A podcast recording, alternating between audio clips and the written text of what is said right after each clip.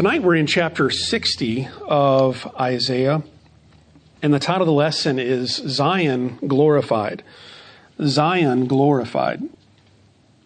I wanted to read just a little bit here from a book on Isaiah. This is from Bryan Beyer, and he kind of sets up the last several chapters of Isaiah as we kind of bring it to a conclusion. And this is what he writes in his study. He says, as we have studied Isaiah's book, we have seen images that would have filled Isaiah and his hearers with wonder and excitement. God would judge their enemies and rescue his people. He would establish his kingdom forever. Jerusalem would become a focal point of God's redemptive purpose. God's servant, the Messiah, would triumphantly complete his ministry and receive his eternal reward. Many may have wondered if the good news that Isaiah proclaimed could really be that good. As the prophet concluded his book, he proclaimed many themes, some of which he had already announced Zion's exaltation and marriage to God, God's anointed one, Jerusalem's rebuilding, God's final judgment of sin, God's glory among the nations, and God's creation of new heavens and a new earth all appeared as Isaiah directed his prophetic drama to a grand finale. So he that's his kind of uh, kind of setting up the last few chapters and reminding us of some of the great themes that are to come in the next six or seven chapters. And so, what we've seen, and especially in the second half of Isaiah from chapter 40 onward, is that it seems to be more building towards a more climactic conclusion of, of God's people restored, God's people blessed, and God's glory filling the earth. And chapter 60 fits into that, that overall theme.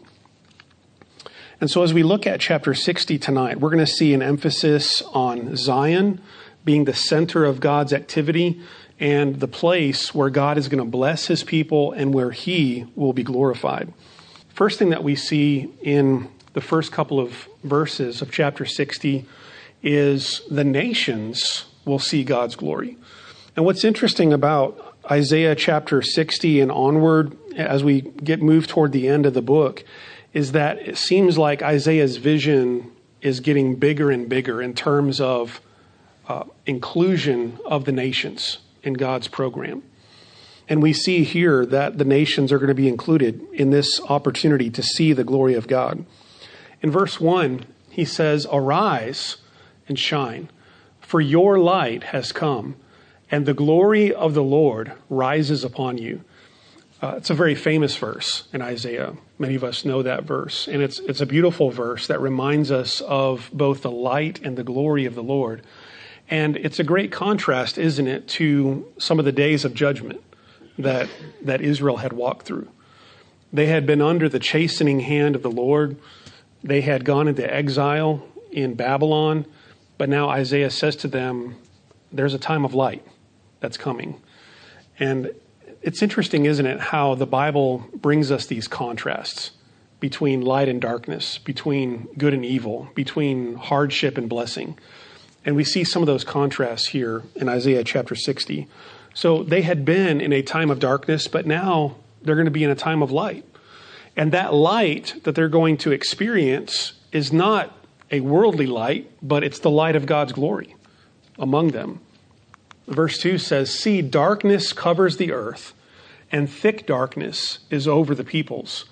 But the Lord rises upon you, and his glory appears over you. So here he's making a distinction between God's people and the rest of the world. And in leading up to this point, leading up to this prophecy, it's almost as if the situation had been reversed of what verse 2 is describing. It's almost as if uh, Israel had been in darkness and the people who were oppressing them were the ones in power and the ones in the light. But what Isaiah is telling them now is that when God comes to the rescue of his people, that's going to be reversed. And the peoples who have been the enemies of God, that have opposed you, that have oppressed you, they're going to be in darkness. But you're going to be in light, and the light of God is going to be on you. In verse 3, it says, Nations will come to your light, and kings to the brightness of your dawn. So God's, God's light is going to shine on his people with Jerusalem, Zion being the center of that. And that light is going to be a draw to the world. That they will come and they will seek that light, with God's people being at the center of the attention. Again, very opposite of what it has been. They've been a beaten down, oppressed people, but they're going to be the centerpiece of God's plan. And nations are going to come there seeking the glory of God. And a lot of what Isaiah says here in chapter 60 is, I think, fully fulfilled at the end of time when we see the, the writer John in Revelation draw out many of this many of these verses and some of the same language and point to the new Jerusalem coming down from heaven, uh, a, a new heavens and a new earth. And indeed, it's going to be that all of the nations are going to be drawn to that place, to that place where God's light is. And so God's glory is going to be seen not only by Israel, but also by the nations, because they will come to it. And then in verses 4 through 16, we see God describing a, a renewal of Jerusalem's blessings and a renewal of population, of wealth, and really of their even their relationship and their standing with their neighbors around them, with the world around them. And so, verse 4, we see a, a blessing, a renewal of Jerusalem's population. Verse 4, it says, Lift up your eyes and look about you. All assemble and come to you. Your sons come from afar, and your daughters are carried on the hip. And this is probably a reference to return from exile, in which Jerusalem had been abandoned and broken down, but God is going to summon his people back. And as his people come home again, Jerusalem's population is going to be restored. And not only at the beginning, with their initial return from exile from Babylon, but also there's going to be a, a continual draw for God's scattered peoples to come home to Jerusalem. And ultimately, that's going to be fulfilled in the end, where, for, for example, in Matthew 24, Jesus says he's going to send out his angels and he will gather his elect from the four winds of, of the earth, meaning all four directions north, south, east, west, and he's going to draw them home. And so this is going to be the place where God's people are. Then we see a, a renewal, a blessing of Jerusalem's wealth, uh, which basically shows God's care and his kindness and his blessing on his people. And so nations would bring their wealth to Israel from land and sea verse 5 says, Then you will look and be radiant. Your heart will throb and swell with joy. The wealth on the seas will be brought to you. To you, the riches of the nations will come. Why? Because Jerusalem is going to be the center of God's program. And not only Israel, but other nations who come to see the true God, they will bring with them uh, everything that they have as well and Jerusalem will become a place that is no longer empty and broken down, but a place that is full and thriving.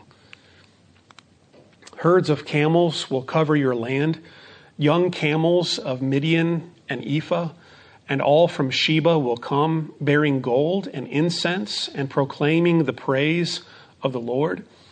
And uh, verse 7 mentions some other regions. Uh, all Kedar's flocks will be gathered to you the rams of Nebaioth will serve you. They will be accepted as offerings on my altar, and I will adorn my glorious temple. Now, many of these places are not places that we're familiar with today, at least in terms of their biblical names, but the regions that these places are identifying are really very close to Israel. Most of them, from what we can tell, appear to be what is today modern Saudi Arabia and maybe a little bit north of that, like uh, Syria and Jordan. So, kind of the, the areas east and south of the Jordan River. So over to the east, I guess I'm looking at it from my perspective, but east of the Jordan River and then south on down to the regions of Saudi Arabia. And the point is is that Israel is going to be blessed by both its immediate and also a little bit more farther away neighbors. And they're going to desire to come to this place. It's interesting that he mentions gold and incense, uh, frankincense and gold, because we see, I think, a, a, a fulfillment, maybe a partial fulfillment of this prophecy when you have representatives of nations coming from afar, right? To bring gold and frankincense to Jesus as he's lying in a manger in Bethlehem. So that's kind of like a foretaste, I think, of the ultimate end of all of everything coming to the Lord and, and his people. And then in verses 8 and 9, we see the Lord glorifying, raising up his people. Who are these that fly along like clouds, like doves to their nests? Surely the islands look to me. In the lead are the ships of Tarshish, bringing your children from afar with their silver and gold to the honor of the Lord your God, the Holy One of Israel, for he has endowed you with splendor. So in verses 6 and 7, we saw some of the, the easterly and, and southern neighbors of Israel. When he mentions Tarshish, we're probably talking about Spain, which is the opposite direction on the Mediterranean Sea. And so he says basically that was the edge of the known world. That's why Jonah wanted to run there. Take me to Tarshish. I don't want to go to Nineveh. And so basically Isaiah is saying from, from the furthest extremes, east and west, north and south, God is going to bring his children home. And when he brings his children home, there will also come blessing and wealth and provision. And he's going to make his people prosperous. And then we see in verses 10 through 16 Jerusalem's relationship with other nations, which in Isaiah's time was not good because Jerusalem was either a servant of other nations, paying tribute to them, or it was in war with other nations. And ultimately, Babylon crushed it and took it into exile. And so Jerusalem's relationship with other nations was a tumultuous one in Isaiah's day. But he's looking to a time now after exile when Jerusalem will rise to glory again. And it will have a good relationship with the nations, but a superior one in which the nations are now desiring to come to it. Foreigners will rebuild your walls, and their kings will serve you. So it is interesting that when uh, Cyrus, king of Persia, gave permission for the Israelites to go home, that he also gave uh, provision for the temple in Jerusalem to be rebuilt. Uh, we see in Ezra the, the provision of foreign powers to rebuild the temple, and in Nehemiah to rebuild the walls. And so this was fulfilled in the near term when the walls and the, the temple of Jerusalem were rebuilt. But I think this is also still pointing to something even greater beyond that. Foreigners will rebuild your walls, and their kings will serve you. Though in anger I struck you, in favor I will show you compassion. And that's contrasting the Lord's heavy hand of judgment in bringing them into exile but now his hand of mercy in bringing them out of exile and restoring them. Your gates will always stand open, they will never be shut, day or night, so that people may bring you the wealth of the nations, their kings led in triumphal procession. Again, this is why I think that ultimately we have to look beyond the immediate fulfillment of return from exile to something even greater to come at the end of days. Because it describes almost a global draw to Jerusalem. For the nation or kingdom that will not serve you will perish, it will be utterly ruined.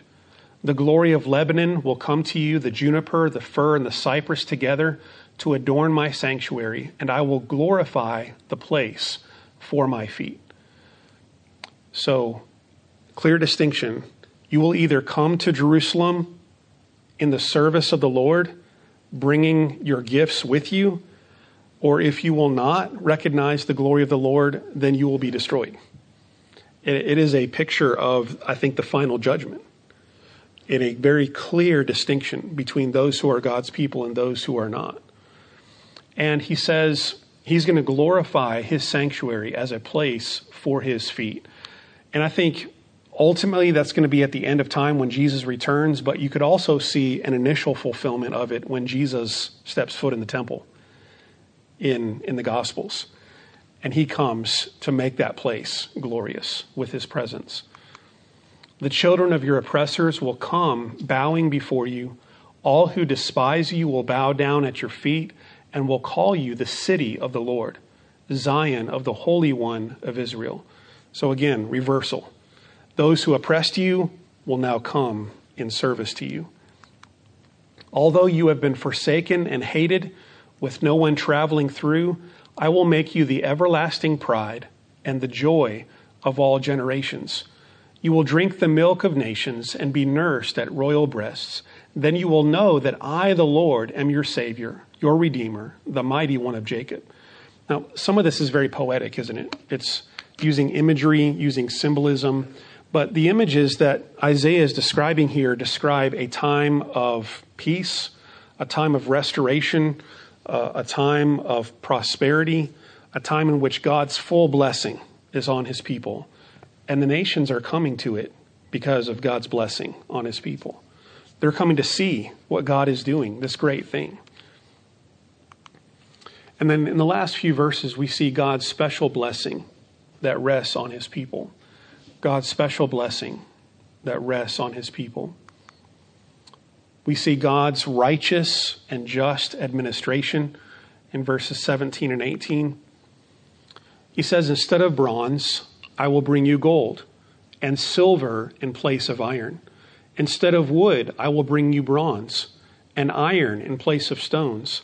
I will make peace your governor and well being your ruler.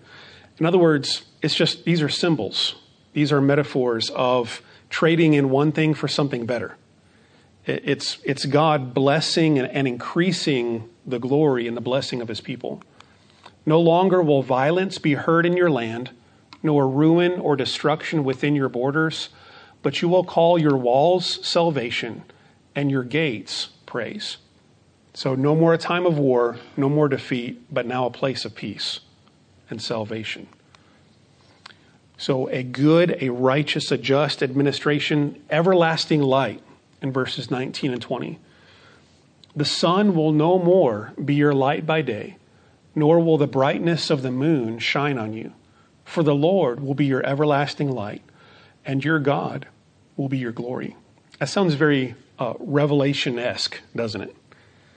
But we see that in Revelation 21 and 22, that John describes we're no longer going to need the sun there. Why? Because the glory of the Lord will be its light. Verse 20 Your sun will never set again, your moon will wane no more. The Lord will be your everlasting light and your days of sorrow will end. Again, light being a metaphor for salvation and goodness and righteousness. Everlasting light is everlasting righteousness, everlasting peace, everlasting goodness. And it will be a blessed people. Then all your people will be righteous, and they will possess the land forever. Let me just stop there and think about that. That, to me, must be describing the full fulfillment at the end of days because it's describing a place in which all of the people are righteous. The only place where that can be is in heaven or the new heavens and the new earth. It is, it is the place where all righteousness dwells, where sin is no longer only defeated in terms of its power, but it is put away from us even in terms of its presence. That it is completely gone in the new heavens and the new earth. Your people will be all righteous, and they will endure, enjoy that forever. They're the shoot that I have planted, the work of my hands, for the display of my splendor. Remember back earlier in Isaiah chapter 11 when God described a shoot that he would plant in the land of Judah, in Jerusalem. It was the, the shoot of Jesse, the, the branch of, of David. And so I think we're right to go back and see that, that connection there.